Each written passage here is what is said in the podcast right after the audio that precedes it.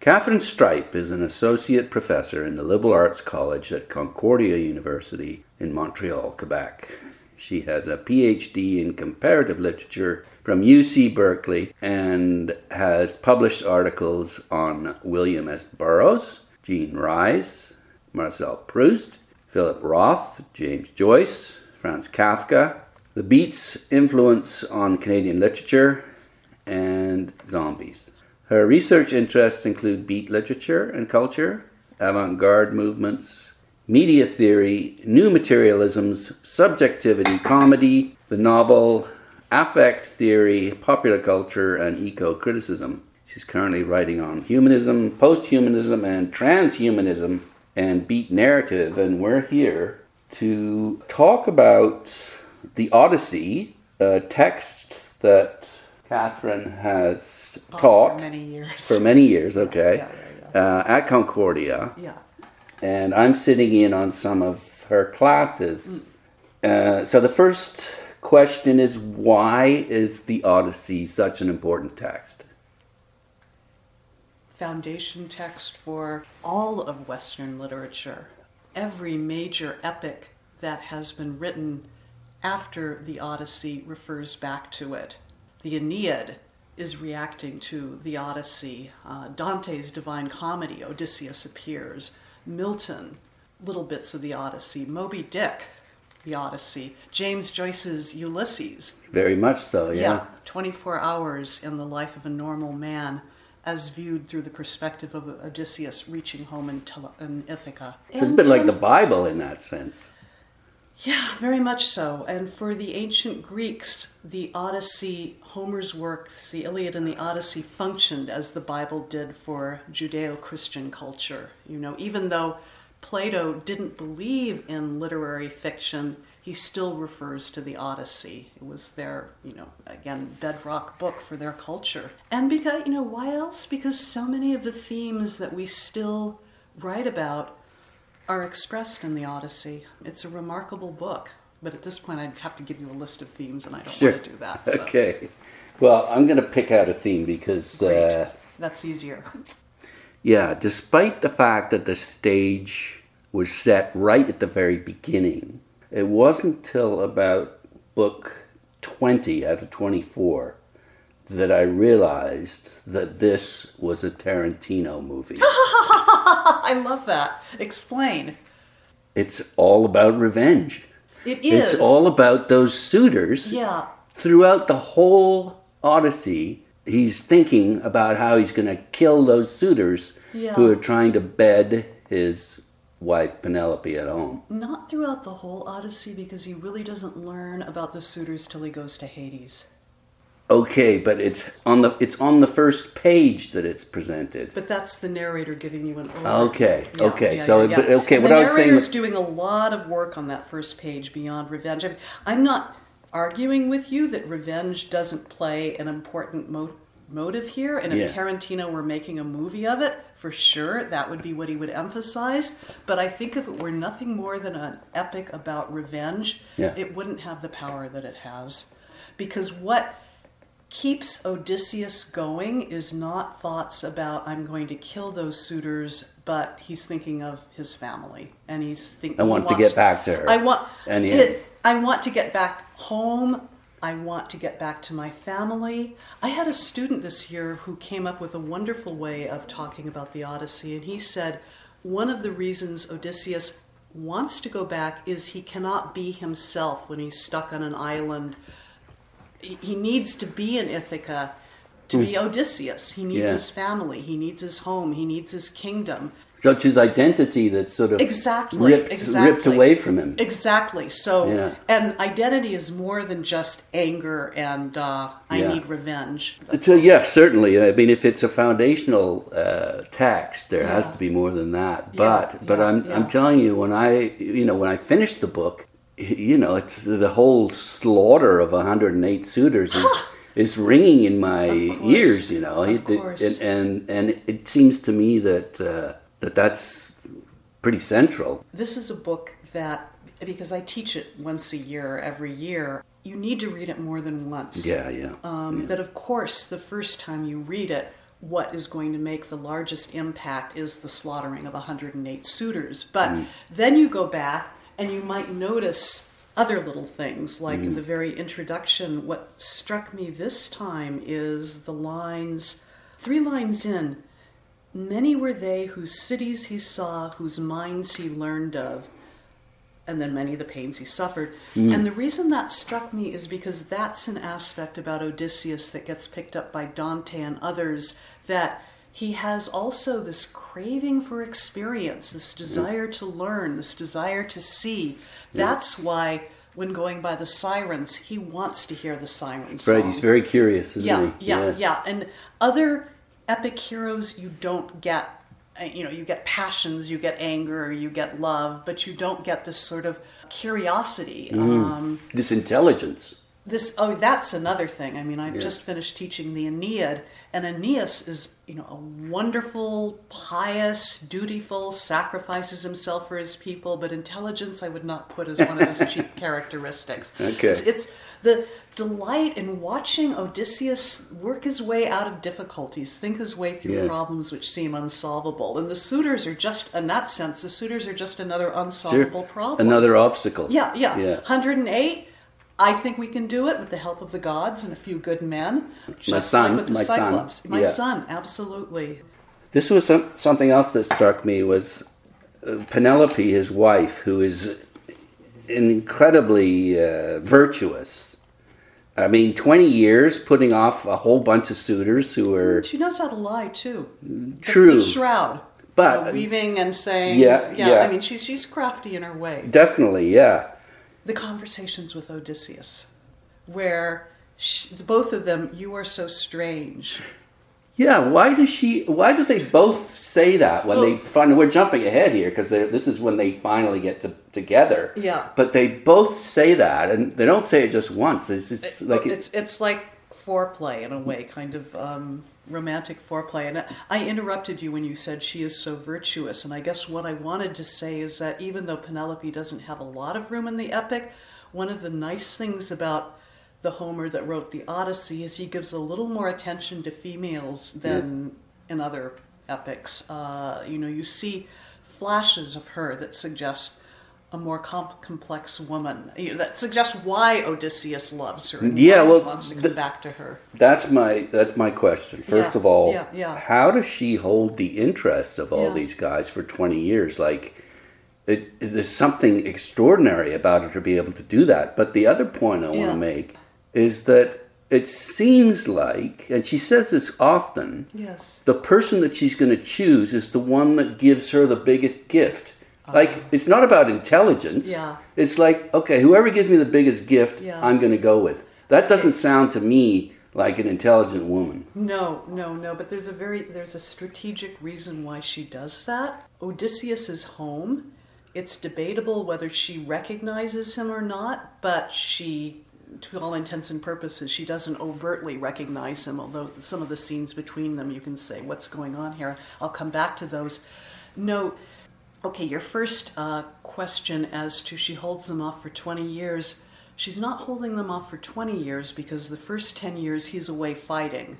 And they're not hitting on her at They're that not point. no because he's still alive for all intents and purposes. Yeah, They don't start they'll hitting on that. her till he doesn't come home for a long time, and they figure he okay, must be dead. okay. But even so, that suggests she's older, right?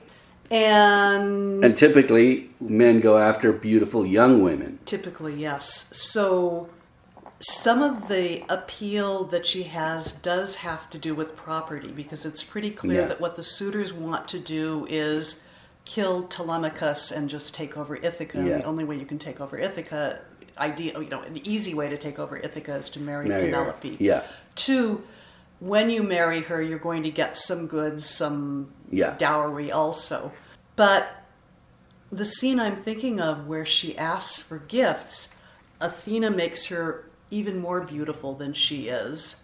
And she asks for gifts, and Odysseus is very pleased and proud of her because, from his perspective, what she's doing is getting more goods from the suitors that he will be able He's happy keep. about that, He's yeah. happy about that, Yeah. and I think that's why she's doing it. Um, it's one, it's a way of stalling, and two, She, she like him. I mean, what is Odysseus? You were saying she's not very intelligent when she asks for gifts. What is Odysseus doing as he travels? No, no, but I guess my point is Yeah, yeah. if she's willing to accept as the best suitor Ah. just someone who's going to give her the most gift, why isn't she looking for someone who's smart? Yeah, but these suitors aren't smart.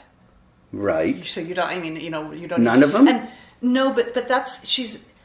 What she eventually says is, "I'm willing to marry the person who can do this impossible feat of using this bow to shoot through the Through these- arches." yeah. And she knows only one man can do this. So getting the gifts is a way of, you know, before we do this, let's get as much property out So of you. she gets to keep the gifts even if they don't get married? Absolutely, they're Oh, okay. dead. Ah, no, Odysseus. No, it's not. She gets to keep them. Odysseus, Odysseus gets to keep them. So Okay. I don't. Again, I think okay, they're a so very, maybe she's not so stupid. no. I think all. they're a very good match because Odysseus, wherever he travels, you know, even with the Cyclops, it's. I'm hoping, with the rules of hospitality, that I will get some presents out of this. Yeah. Because you know, or with the Phaeacians, he really needs gifts from them. So when he arrives back in Ithaca, he's not just a man without anything and no. Yeah.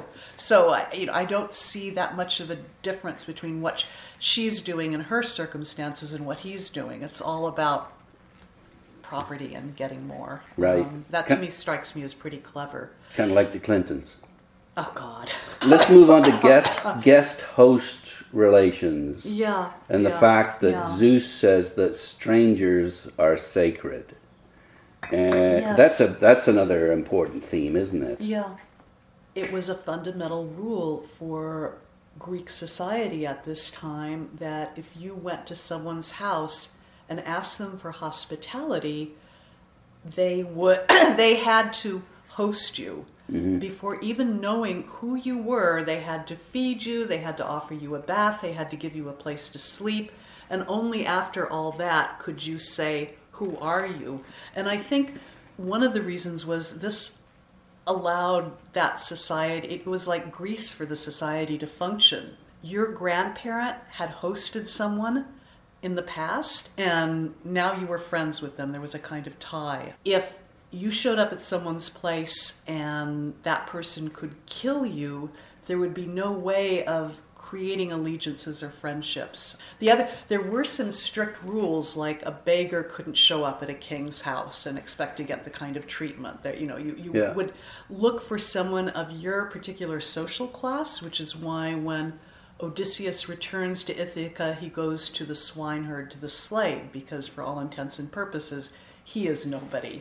Um, and it would make sense that a beggar would host, you know, that, Yeah. that that's the person who would host him. Although, ironically, um, Eumaeus is also the son of a king, Eumaeus?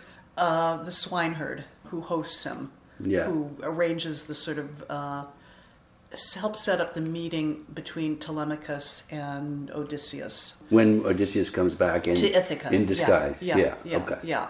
Let, let's uh, I just because because of the fact that these suitors Yes. abuse this Hospitality so yeah. they get punished big time. They do. So what again? Why is this such an important theme in this in the book? Because, because religiously, hospitality is sacred to Zeus, and culturally, the society could not work if people abuse hospitality. Okay. Um, so, for anthropological reasons as well as for religious reasons, a- a more interesting offshoot of that would be, and people have struggled with this. It makes sense why the suitors are killed um, because they are breaking the rule, the kind of culture rules, not just with hospitality, but with, you know, trying to assassinate Telemachus and um, swearing against the gods and being offensive and not respecting the aged. They're they're just i- i- some people. Have They're being argued- reckless. They're being their th- their fathers, the people who should have taught them, all went to the Trojan War. So these are men who have been raised without fathers. Um, and fortunately, Telemachus had Penelope, who raised him well, because you know you get the sense that. oh, and Athena oh, too, yeah. the the god, yeah, the who goddess. comes down and intervenes. Yeah. Um, Uh, but these suitors are fatherless. But the slave women who are killed in a horrible way, they're hanged. Uh, they're slaves, so some critics would say, but they had no choice to sleep with these men, um, and they're killed anyway. Um, that people have wrestled with more, but But this is uh, Odysseus killing this the the slave. he has a son. women. He has Telemachus kill the women who slept with the suitors right. at the very end. Um, And and I thought the reason for that was that they were being disloyal. they were being disloyal on one sense, but on the other sense, when every time you read the word servant at this time, it means slave, right? On the Mm-hmm. other sense, um, how much power did they really have? Um, you know, did they have a choice? Uh, you know, there's Mm-hmm. Yeah, yeah, yeah. What uh, what kind of agency yeah, did they ex- have? that's that Yeah. that people have wondered about that. I mean, from the functioning of the household, you probably don't want servants or slaves who have consorted with the enemy in this way. So you might as well get rid of them. That's one of the moments where I kind of go, ooh, uh, you know, this is it's unfortunate, um, but what can you do? Murder is just Yes, when you're putting your house in order. Absolutely. And every Clint Eastwood movie to this day, you, know, you know, we're looking for a kind of cinematic. Sure. Um, you know, someone wrongs you, and you're going to go back and avenge your family. You're going to. Uh, Mm-hmm. Yeah, murder is just if you're setting your house in older order. That also ties into the theme of individualism, which I think is really prominent in the Odyssey too. And I was thinking of this today.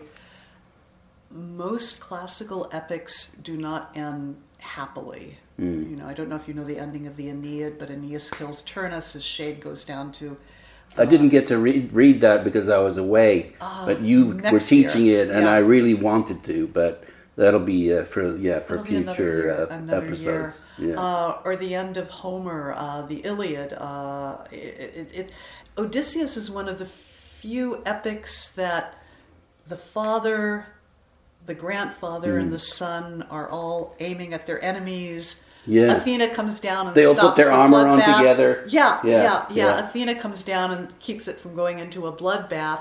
In a way, it's as close as you can get to a happy ending. He's home, his wife is alive, his son is alive. yeah, he has to take off again though and get some work done with Poseidon. But he's, he's uh, yeah, he's, he's but still, he's, he's still um, he's pretty happy. Yeah. It, it yeah. con- compared to others where it's like just blood and Yeah. carnage.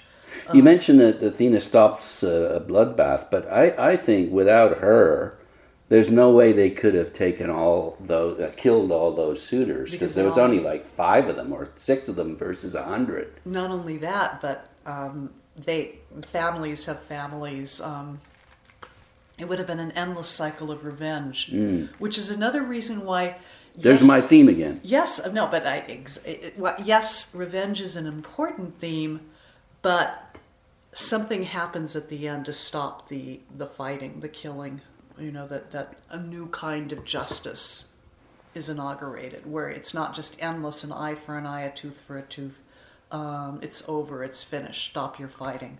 Is that Um, how, how does that happen?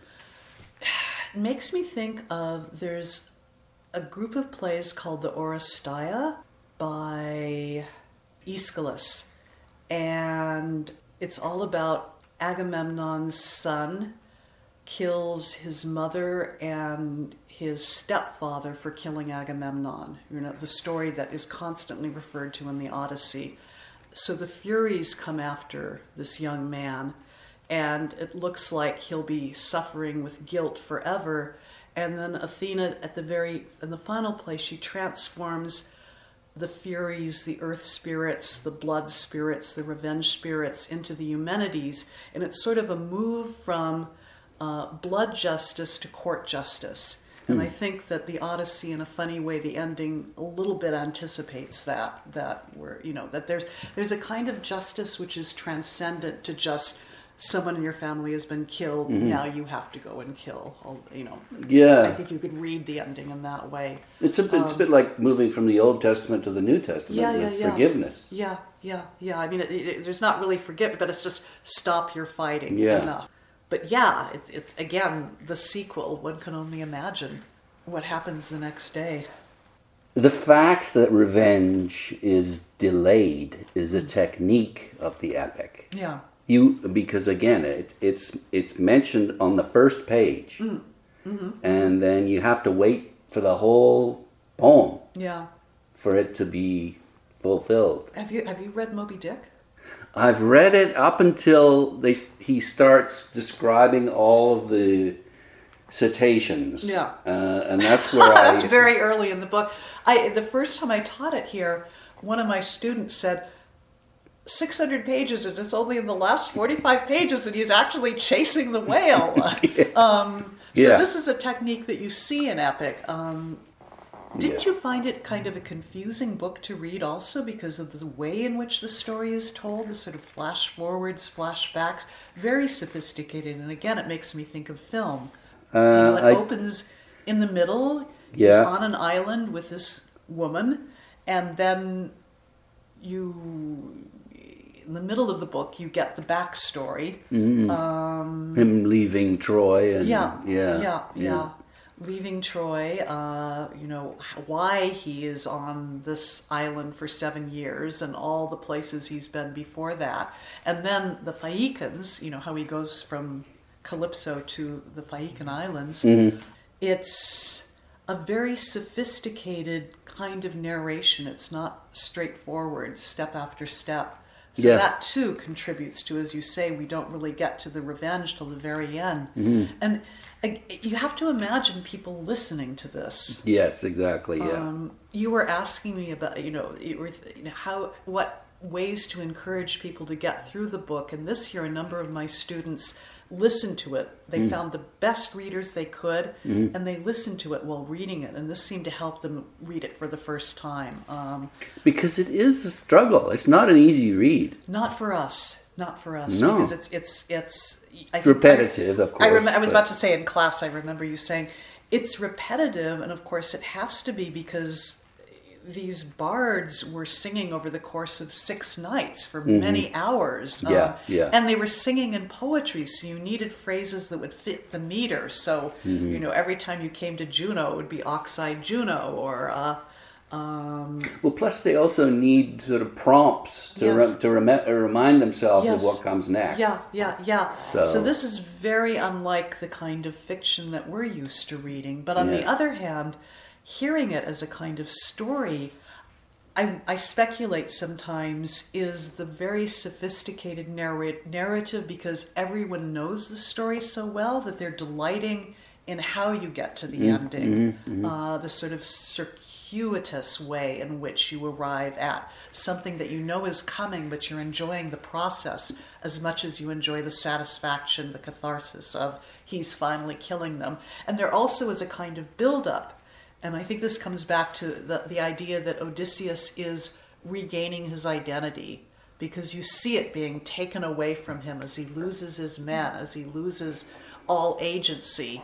And even with the Phaeacans, what if they hadn't given him gifts? What if they, you know, the, the bard hadn't remembered who he was and sung about him? Who would he be without this kind of legend behind him? How would he have appeared in Ithaca with nothing? Not very, you know, I mean, it's, it's, uh, Yeah, he was very concerned about showing up with uh, with gifts and, yeah, and, yeah, and yeah, yeah, yeah, because gold and whatever. you yeah. you judge someone based on what they own. It hasn't again. It's Hasn't very changed, Much, yeah. it's, it's foundation text for the West in some ways. Let's let's look at Calypso. He was he was with her for seven years. Right.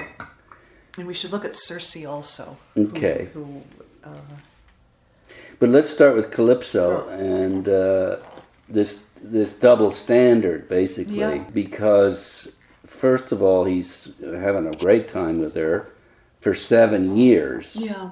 This isn't just like a little fling. It's No, a no. this is a long term thing, Right. and yet he he still kind of yearns to get back to his wife. Right. Uh, he turns down immortality, but he's being unfaithful. Right. and uh, she is is not, despite really having to fight off all sorts of guys. Yeah. Yeah. So the question is, what kind of what kind of character is he? Is he, you know, based on their times? Yeah. Sure, I mean, he's You Yeah. know, he's a he's a decent guy. But on our time, on our in our times, Okay, I'm going to reframe a little bit your portrayal of the situation in Okay. that she's a goddess. Calypso is a goddess, so yes, uh, the book suggests when he first arrives with her, they have a great time together.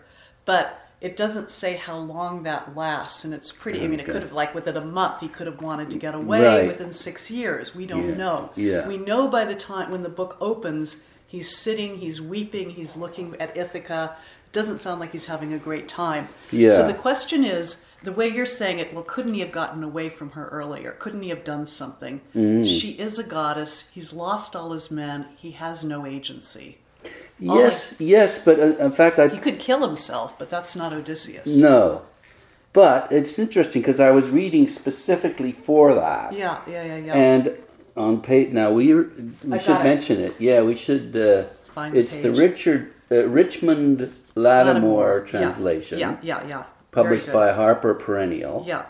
And on page 118, book seven, it's not him who decides that he wants to go. She tells him to go. So it- Okay, so again, she is in love with him, right, right? yeah, when she first tells him, You can go now, his response is, I don't believe you, um, because he's so suspicious of her. Yeah, and that's guess- interesting too. yeah, There's yeah. lots of suspicion in this book, Yeah, right? I- uh, Everyone. He's he's te- you know Penelope is testing Yeah. him. He's testing. Uh, um, but I again I I would frame it a little differently. I would say that he lands on that island and he has nothing except maybe his sexuality, and that's the only thing which keeps him alive because she falls in love with him for that. But he can't go to her and say, "I'm leaving now." He Yeah. has, you know, she's a woman in love with him, and and she's a goddess. and she's a goddess. There's, in terms of the double standard, it's really interesting because when Hermes goes down to her and says, "Okay, it's time. You've got to let him go. He's fated to return to Ithaca." Um, Athena has been asking Zeus, "Let him go." She complains and says, "You gods have a double standard." Same thing that Penelope suffers from. You can have all the affairs you want with female mortals, but when a goddess gets involved with a male mortal, you don't like it and you take it away from us or you make something go wrong. So people have said, hey, again, um, it's a patriarchal society, but at least you have Homer giving voice to these women and the unfairness. Um, and their complaint. their complaint. Yeah, Yeah, yeah, yeah. because that's an that's kind of an interesting speech, and you also watch the way in which Odysseus talks to her. Um, when she says, "Okay, you can leave," it's not just "Great, I'm out of here." It's you know, first it's suspicion because he's been He absolutely can't believe it, beaten yeah. down for seven years, you know, and, and we don't know has he you know asked in the past or has he thought to himself, you know, I can't live if she gets angry at me because she's the only thing that's keeping me alive. My only chance of getting away is to be her consort here. Um, so after she, he's convinced that she's telling the truth, um, and she starts asking, saying, "Look, stay with me. I love you. I'll make so- you immortal. Yeah. I'll make you immortal. I'll make you a god. What's so great about Ithaca? What's so great about Penelope? Mm. And he's very careful when he responds to her. He doesn't come out and say, "Because I love Penelope much more than you." He he he he. He's says- wily. He's strategic, which is, I think, what he had to be all through those seven years. Um, you never. For, you see Odysseus lose his head a few times, like with the Cyclops. the Cyclops. Yeah. And he would have lost his head with the sirens if they had untied him. But on the whole, he tends to. He's suspicious. So anyway, he, he strategically he says, "Look, Calypso, Penelope can't compare with you. You're a goddess, but." I love my home. I need my home, uh, and I want to go home. And uh, this soothes her vanity. She knows she has to let him go anyway because of uh, Zeus, but she's not angry with him. So very clever on his part. Very clever on his part, and you see this over and over again when he approaches people, except for the Cyclops. Where bravado gets in the way a bit. or ego or vaunting or because this is also a culture of bragging of wanting to be Yeah. known for your feats of wanting to be acknowledged i mean the only chance any of these heroes had for immortality was through storytelling afterwards you know if people were Keeping them alive through the stories. exactly if Yeah. Mm-hmm. people weren't singing about them they go to hades and they're forgotten um, uh, so Incidentally, let's just paint in that, that Cyclops picture. He's basically sucked. He's one up the Cyclops and he's Yes. escaped after being caught in his cave. Yes. And some of his men have been eaten, Eaten in front of him. In front of him. It's Yeah. awful. yeah But then he escapes, and Yeah. then instead of just escaping, yeah he he kind of goes, "Nah, nah, nah, Yes, nah," and, my, and my name is Odysseus, Odysseus, too. yeah, yeah, yeah, and, and so that that gets reported back to Poseidon, who is who's the father of the cyclops yeah, and he doesn't like Odysseus anyway. no no So this is perhaps a, an example of Odysseus. At, at that stage, he's he's letting that loose. yes But he matures uh, over time so, to a point where he, he probably wouldn't do something like that later on. he has on. more in self control. Yeah. In fact, when he reaches the suitors and he's disguised as a beggar, and the suitors are being incredibly rude to him and throwing stools at him and kicking him, Mm-hmm. and uh, he's thinking to himself, I could just rip them in two. Or there's one wonderful scene where he hears the uh, serving women going to the suitors at night, and he is furious. And he thinks to himself, I feel my fury, my heart, but remember what happened with the Cyclops. uh, um, so yeah, there, there, it's, it's possible to read him as, as a kind. You know, there, there's a character arc where um, if he hadn't gone through that experience with the Cyclops, he may not have been so successful in Ithaca. But he's learned that he has to control his temper in order to get what he wants. That if he's uh, Yeah. too passionate, too impetuous, and also there's so much more at stake here because what will happen if he gives way to the suitors? Penelope, Telemachus, everyone's life is in his hands. You know, that's why he has to be so careful with his wife and not give way to his feelings. That's why when he sees the dog, he can't reach out and pet the dog. Yeah, I mean, you yeah. know, there's all these moments showing what a trial it is for him. Again, so much more than just revenge, I think. You know, that, that uh, he does get the satisfaction of revenge, but there, it, it's more than just a revenge. Yeah. Uh, one thing that hangs over him too is that all this time is the threat that Penelope might actually give in to the suitors, Yeah, and so he's pretty concerned about that. very much so. Well, I guess if she takes off and gets married to one of them, that's one thing. But if she just has sex with one of them, Ah. he looks at her as being tainted goods. Is that No, I no? don't. I, I think it's more. Um, remember when he goes to Hades and meets with Tiresias, Mm-hmm. and he discovers what has happened to Agamemnon, and the Agamemnon story, Agamemnon being killed by his wife and his, his uh, wife's consort, comes up again and again and again in the Odyssey, both as a kind of example to Telemachus, be like Agamemnon's son, and as a warning to Odysseus, watch out for what Penelope might do. yeah. Um, so w- women as betrayers. as betrayers. Um, I think the fear is he would return to Ithaca, and again, his identity is lost because if she's with another man, Mm. how easy would it be to kill Odysseus, which you know, coming back? And he loves her. Yeah. He loves yeah. her. Um, Well, and that you know, when you're in passionate love with someone, Yes. you're, that that is a your antennae are up, and you are scared that they're going to leave you for someone else. absolutely. Like jealousy is, uh, And maybe the fact that he hasn't been that faithful might make him a little more uh, sensitive to the possibility that, you know, it could happen with her too. Right. You know, no matter what kind Yeah. of justification you give for his consorting with those two goddesses, in the back of his mind, he must be thinking, we're all human. Yeah, yeah. Um, okay, 20 years is a long time. Yeah, or ten, as you say. Or, Yeah, yeah. yeah. Well, he's been away from her for 20 years. Um, uh, Yes, yes, but they've only been hitting on her for, as you've said Yeah, earlier, yeah, for, for less than that. But still, but still, it's a long time that she's putting up with this. yeah. This is something that uh, that bugged me throughout the whole thing. Not bugged me. I just I couldn't understand it. uh, and that was this reference to the fact it wasn't just food being eaten away by the suitors. Yes. It's f- most frequently Beef. referred to as possessions will wretchedly be eaten away. Yes. They eat up the house. Uh, they eat property. Uh, but they don't. They don't say just eat food. Yeah. So Yeah. what's that all about? There's a number of references to them eating um, beef, sort of on a nightly basis. The animals that they're slaughtering would have only been eaten at the time of feast days. So this, you know, the, these these herds of cattle represent wealth or property, and they're just going through it, and they're drinking the wine, and they're um,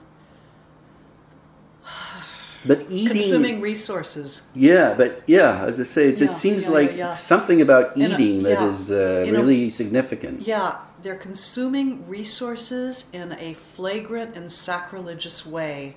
They're behaving with extremes as opposed to moderation, which um, Which is think it also- reckless. which is reckless, and I think it also um, it's the antithesis of how you're supposed to behave as a guest. So it goes against this sort of fundamental idea that holds society together at this time. Yeah. If your guest shows up and refuses to leave, eats your property, doesn't give reciprocal gifts in return, that threatens the whole sort of foundation of what makes this society work. Yeah, and it would So fall apart, which it would fall apart. It would right, fall apart. which is right, what Right. that's the worst chaos that Yeah, you can. it would, you would have you know sort of anarchy. There's a line in the in the book that says nobody really knows his father. I thought that was Oh, quite striking. line, yeah. Yeah. because they're of course they're apart for 20 years, and he, he it's his whole life basically. Telemachus' uh, whole life, and then they when they do get together and and, and recognize uh, Telemachus is is told that, that I'm your father. They mourn the loss of all of this Mm-hmm. time. When Telemachus says that uh, to Athena in disguise, um, it sort of suggests the state that this young man is in, in that he's been told Odysseus is his father. He's been told he looks like Odysseus. Uh, that's almost a kind of slur against his mother, too, when he makes that comment. Because if Odysseus is not his father, that means Penelope has slept with someone else. I think that comment is there to show just how demoralized Telemachus is and how much in need of help, outside help, he is in order to be ready for Odysseus when Odysseus returns. That's right, because he's uh, accused of being childlike He's before, being childlike, and yeah, not being yeah, able to make a decision, and Yeah. not being courageous or strong in Right. the face of the suitors. He's- Athena helps him through this, and but still, it makes sense that his father sort of abandoned him. No wonder he's so fragile. And he's surround. Look at the men that he's surrounded by. The suitors, bad behavior. That's one of the reasons why Athena does come back and suggests that she he visits Menelaus and other Greek men who knew Odysseus back at Troy, sort of like a junior year abroad or something to uh, To, so that he could learn something about his father. learn something about his father and learn something about himself. Because the first thing all these people say when they meet him is, "Oh, you look just like Odysseus," And he- sort of confirm yeah. his that yes, you are the son. And they tell him stories about you know what Odysseus was like as a young man, Hmm. or other young men what they're doing, um, to sort of get him out of his depression and Yeah. help him. Uh, Prepare him for what he's going to need to be able to do when Odysseus returns. That that was an, another interesting thing. It's it's like he's yearning for his dad to come back so Yes. that they can kill the suitors. It's like he can't do it unless his dad's with him. No. And his first sort of fantasy, if only my father were. He, he, he- when, when we first meet him, he speaks of his father as if he were dead. He won't mm-hmm. even let himself entertain the thought of he's still alive, he's coming. But he fantasizes if my father were alive, he would kill all the suitors. And it's not if my father were alive, we would kill all the suitors. It's like he still wants daddy to come To home do and it. fix things. Yeah, And, uh, yeah. But when he does come back, Yeah. the two of them do work together. They do. And Telemachus, Yeah. everyone's marvels at how he's changed, and he's actually Yeah. he's got a whole bunch of confidence now that his dad's with back with him. Yeah, it's changed him. And even before, uh, after Athena speaks to him, he speaks to his mother in a different way. He tells the suitors, you know, he, he, he speaks to them in a way that surprises them because they're used to him being passive and youthful. And this is Um, because Athena said something to him? I think so. Yeah, I think it's She you just know- sort of said, buck up and. Yeah, yeah, yeah, yeah. I mean, that's that. That's why the delay at the beginning, where we don't immediately go to Odysseus going to Phaeacia, but we spend three books with Telemachus. It's as if the book begins at a point in time in Ithaca where things are so urgent that Odysseus needs to get home now, building up the suspense for people. This is a translation thing, but it Yeah. bugged me. The wine blue sea. That's Yes. what uh, that's what Lattimore calls it. I'm used to the wine dark, the wine dark sea. Wine blue sea uh, just doesn't work for me. Blue just- wine doesn't work for me. Yeah, see if you can find it. It's all over. It's all I over know, the place. no, but I just it's it's I. You wanna see it? I'd love to see it. I'm just curious. sure. Why? You don't believe me? No, I do believe you, absolutely. But sometimes looking at the context that can help me. Um, Sure, You know, I, my, my speculation is I read a book on the history of the color blue. Mm. Uh, that there's a kind of blue violet, which is very deep, very dark, Mm. um, almost like a purple blue. And that may be what they're referring to. But, okay, good. Here's one of them right there.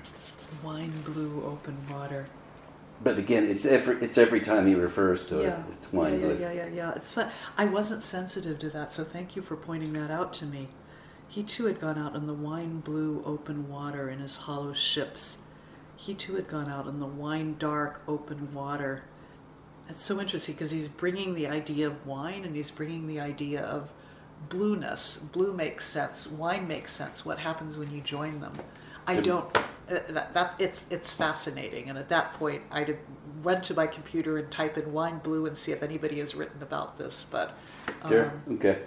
But it's interesting because that particular uh, phrase there yeah, brings in another thing that's that uh, stuck with me, and that Yeah. was every time that you refer to a ship, yes, it's a hollow ship. So Yeah. what's the thing about Yeah, hollow? yeah. Like hollow is all over this book. You know, to, to, to really, here's where you would need your classicist because you, you'd have to see what the original was. You'd have to see what the, um, you'd have to know the original Greek Okay. to know why Lattimore made that particular translation decision. Sure. And you'd also want to look at other translations. One But as the, I say, the translation, okay, but the fact is, Yeah, hollow yeah, yeah. is really significant because it's all over the book. I know exactly. Yeah. You know, and that that that, but it's hollow ships, or is it used Hollow as an ships. adjective for anything besides ships? Uh, there's a few other references, Yeah, but it's primarily ships. Anyway, okay. No, these, these these are these are great questions though, which is why um, you know, as I said, I'm gonna I'll, I'll look and see if I can find out. You, it's interesting because you were paying a lot of attention to what gets repeated. Because I remember in class at one point you also brought up an adjective that was often used to describe Odysseus, hmm um, and I forget the adjective, but I remember yeah. you bringing it up. Right. Far-thinking Odysseus, or some, something to do with his ability to think. There's so many uh, little monikers attached to Yeah, his name, yeah, yeah, like yeah, yeah, yeah. Uh, godlike, and but but yeah. Thanks to you, though, when we started reading the Aeneid, I pointed out has anyone noticed what the adjectives are for Ulysses in this book? Criminal, evil, sly. I mean, it's, it's hilarious hmm. how Virgil completely takes all the good qualities that Homer saw in Odysseus and turns them into negative qualities. Well, that is an interesting debate about the Odyssey. Is Yeah. is Odysseus a good guy or is he a jerk? That I mean, that does come up. Yeah. Or it can, you know, depending on who's doing the Yeah, reading. exactly. Yeah. From the Roman point of view, Odysseus is a threat to their values because they believed in community and consensus and team building. And here's somebody who returns without any of his men, who lies regularly. Yeah. In fact, one of the reasons why the Trojan horse is so successful and the Trojans lose is because of Odysseus. Odysseus's cleverness in coming up with this plan, right? Mhm. Um, You mentioned individualism being really important. Maybe you Yeah. could expand on yeah, that yeah, a bit. Yeah, because when you read, say, the Aeneid, Aeneas lives his life in terms of something greater than him. You know, it's his destiny His to found is- Rome. He may fall in love with Dido, but he has to leave her because he has to go found Rome. Duty. Or he may want to kill Helen, but he can't kill her because he's got, you know, his mother says, Look, there are other things for you to do right now. You need to save your father, you need to save your son, because you have to go and found Rome. So over and over again, he cannot give way to his passions, he cannot give way to his ideas. Hmm. Whereas Odysseus, those other men, they don't really you know it's it's it's you know you mentioned the clintons and i thought well that's you know there's at least one way in which i think bill clinton uh, I, I mean odysseus is not important because of the civilization of ithaca or the community of ithaca. Odysseus you know beyond his family it's it's him. It's all about him. His desires his his identity. He isn't subservient to something greater than him um, which you see in other later epics. Uh, and in So fact, what's he subservient to his own happiness? well, for example, when Dante talks about Odysseus in the Inferno, he makes up a story where Odysseus is not, he returns to Ithaca and he's not satisfied. He has to keep journeying, he has to keep voyaging, traveling, and he reaches sort of the ends of the earth and he wants his crewmen to continue. And he says, Crewmen, we are not animals. We need to find out more. Don't be satisfied with just being submissive. And so they go, Yay! And they continue and they fall off the end of the earth and all go right up in hell, right? Um, so Dante viewed that as suspicious, as sort of craving for knowledge, craving for more, and getting your men to follow you because you want more. I mean, what's in it for them? Nothing. But this is Odysseus needs them in order to travel. So um, They're using them. they're using them, yeah. And uh, whereas an Aeneas, they are using him. It's the opposite. The community uses him. The Romans need him. But over and over, you'll have scenes where um, Venus, who's fighting for Rome, will say, Well, if Aeneas must die, let my grandson, Julius, live. I mean, he, he's just like a chain in a larger necklace, whereas Odysseus is the necklace. He's Ulysses. And, you know, when I teach it, classes will vary enormously. You know, many of my classes prefer the kind of Roman live for your country, don't be a liar, don't be a cheat, don't live for yourself. And others, uh, you know, will very much be in favor of this sort of individualistic, swaggering, larger than life. Uh, you know, in a way, he's almost a model for the con man who we're so fond of in American literature, don't you Yes. think? The person who just tells stories for the fun of it sometimes because Odysseus doesn't just lie, but he's like an incredible fabricator where he'll just spin these yarns and you're captivated by it. And that's the other thing that that um, Homer does with Odysseus that you don't see in subsequent epics is he sets up a kind of link between Odysseus and the bards, the artists who are singing these songs. You know, at the very end where he draws his bow and compares the bow to the lyre, that it's almost as if Homer, in his way, is, is saying that Odysseus, in his own way, as an artist, is like the artist with his tale telling. He lives his life as if it were a work of art. We need him in order to create our stories, and he needs us in order to live his stories. But there's a kind of symbiosis that you that is based on the individual. I can't tell if you're buying this or not. No, I am. No, it's Yeah, it's yeah, beautiful. I mean, yeah, it's, it's poetic what you're Yeah. saying. Odysseus will visit shameful destruction on these men. I love that shameful Isn't that beautiful? destruction. So wine blue sea you'll tolerate because shameful destruction. You know, it's it's the thing about translation is sometimes there's hits and sometimes there's misses. Exactly. Yeah, yeah. Poseidon, he definitely gives him a hard time, Yeah. but he can't kill him. Is that Because right? he's fa- because he's fated to live.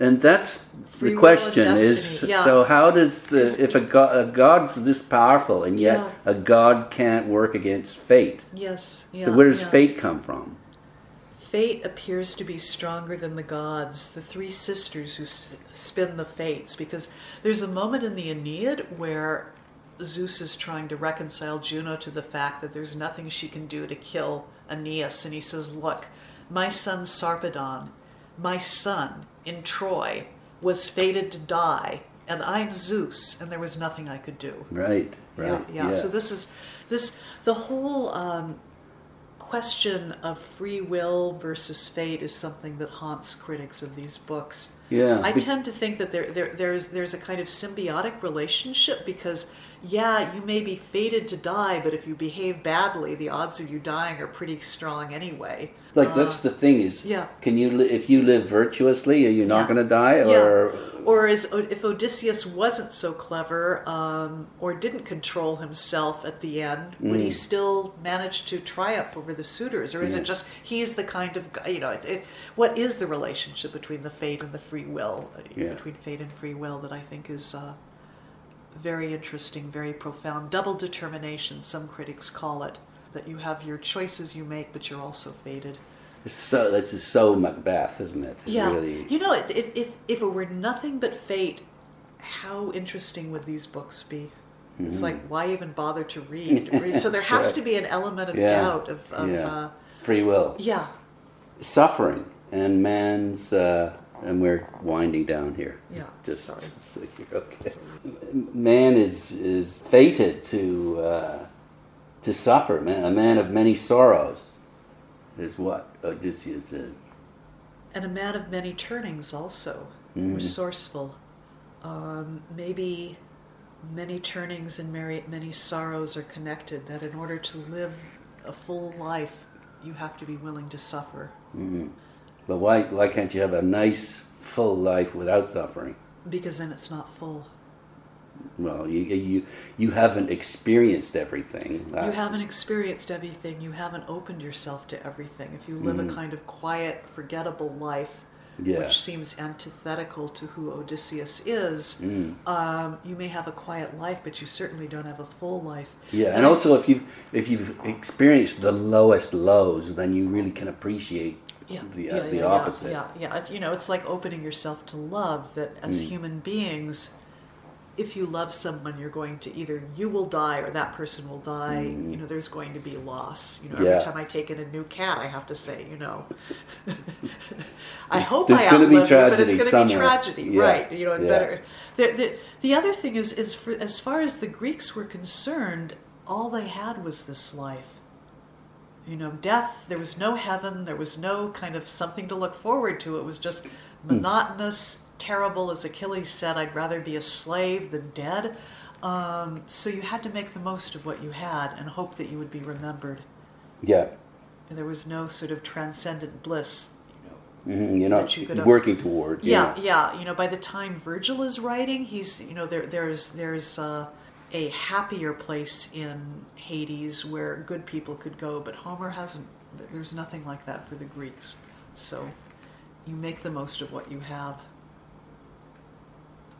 Many turning Odysseus, which I think uh, you know again uh, ties back to the theme of individuality that we delight in his. Uh, Tell me, muse of the man of many ways.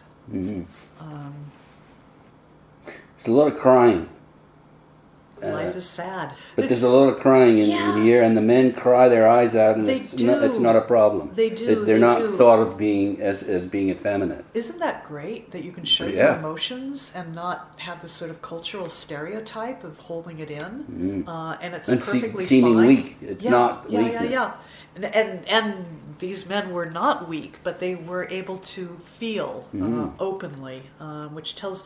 That's another reason for reading these books is you get to look at our culture in a kind of mirror, you know, and think, how come? Why is there this prohibition on crying that men have to experience now when warriors at that time were able to feel that it was just fine? Yeah, it's, it's not striking, but certainly it's you, you know you pay attention to that because Yeah, it's, yeah, uh, yeah. It's it's it's so um, you know again. Refreshing, yeah. If you were watching a Clint Eastwood movie, you wouldn't have Clint, you know, suddenly bawling his eyes out. no. Right, that you know you have to go kill this person, and he would spend a few minutes tearing his hair out and crying, you know. But there, it was perfectly fine. I love how it's they talk about sleep a lot and the refreshing sleep, and it's God that grants Yes, the sleep. They always talk about the fact that it's that God's allowed me to sleep because I guess because it's such a wonderful escape and a Yeah. refreshment. yeah. Which you know, to, I in my mind, I think they probably had a problem with insomnia just like we did, so they thought it was like. It, but It's a gift, sleep, yeah. sleep also can represent the unconscious because for me it's very interesting that at moments where Odysseus should be on top of things, like when his men are killing the uh, oxen of the uh, sun, he's sleeping, right? The gods send him, put him to sleep, and is that because they're fated to do this, or is that because I don't know, I don't know. But those moments where he falls asleep, I find very interesting. Mm-hmm. You wanted to talk about Circe. Yeah, yeah. Oh, partially because I've just finished. There, there's a, a classicist named Madeline Miller who's taking ancient Greek stories and turning them into wonderful novels, and she just came out with a book on Circe, which sort of presents. It's told from Circe's point of view, as opposed to Odysseus's point of view. Which Right. uh, um, one of the things I do as I read these books is I often try to put myself in. You know, if Penelope were telling this story, what how would she tell it? Well, Margaret example? Atwood did uh, one of those. Ovid did it. He he wrote a book, you know, Briseis, and uh, but anyway, back to Circe. Um, Circe in both this book and in the Aeneid is interesting because she turns men into beasts, sort of brings out their worst characteristics. Pigs. So they've Um, gone to gone to another island, right?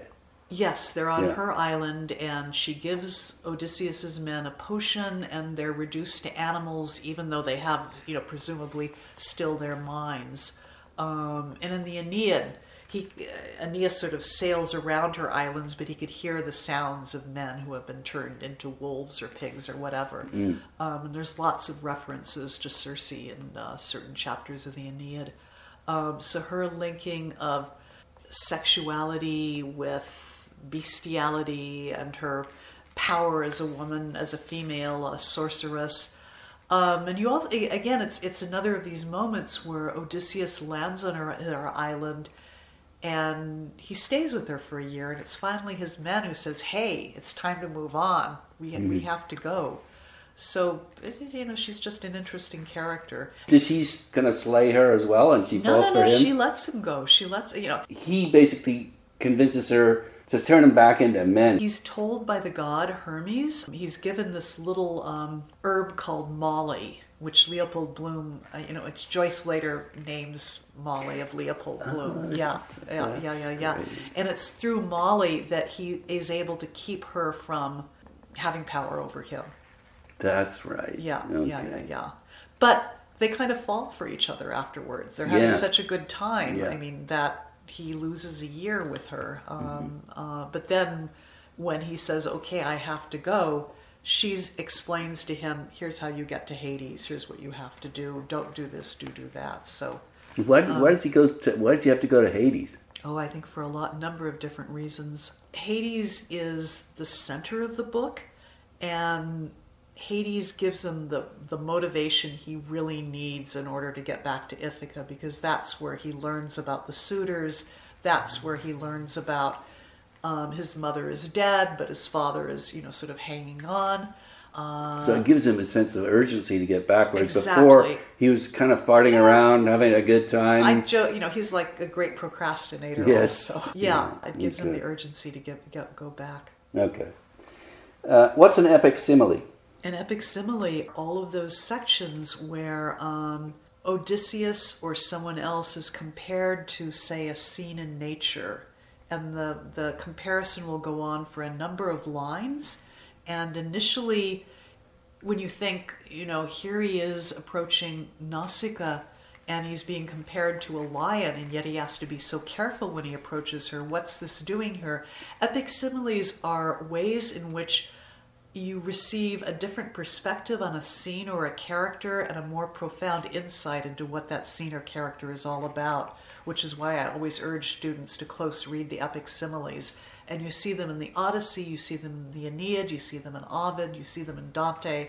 Every time you come across this is like, and then there's a long, or this is as, and then there's a long. Can you it's, give us a, just one example? When Odysseus and Penelope are having a conversation with one another, and you don't know if they, I mean, clearly Odysseus knows who Penelope mm-hmm. is, but he can't tell her.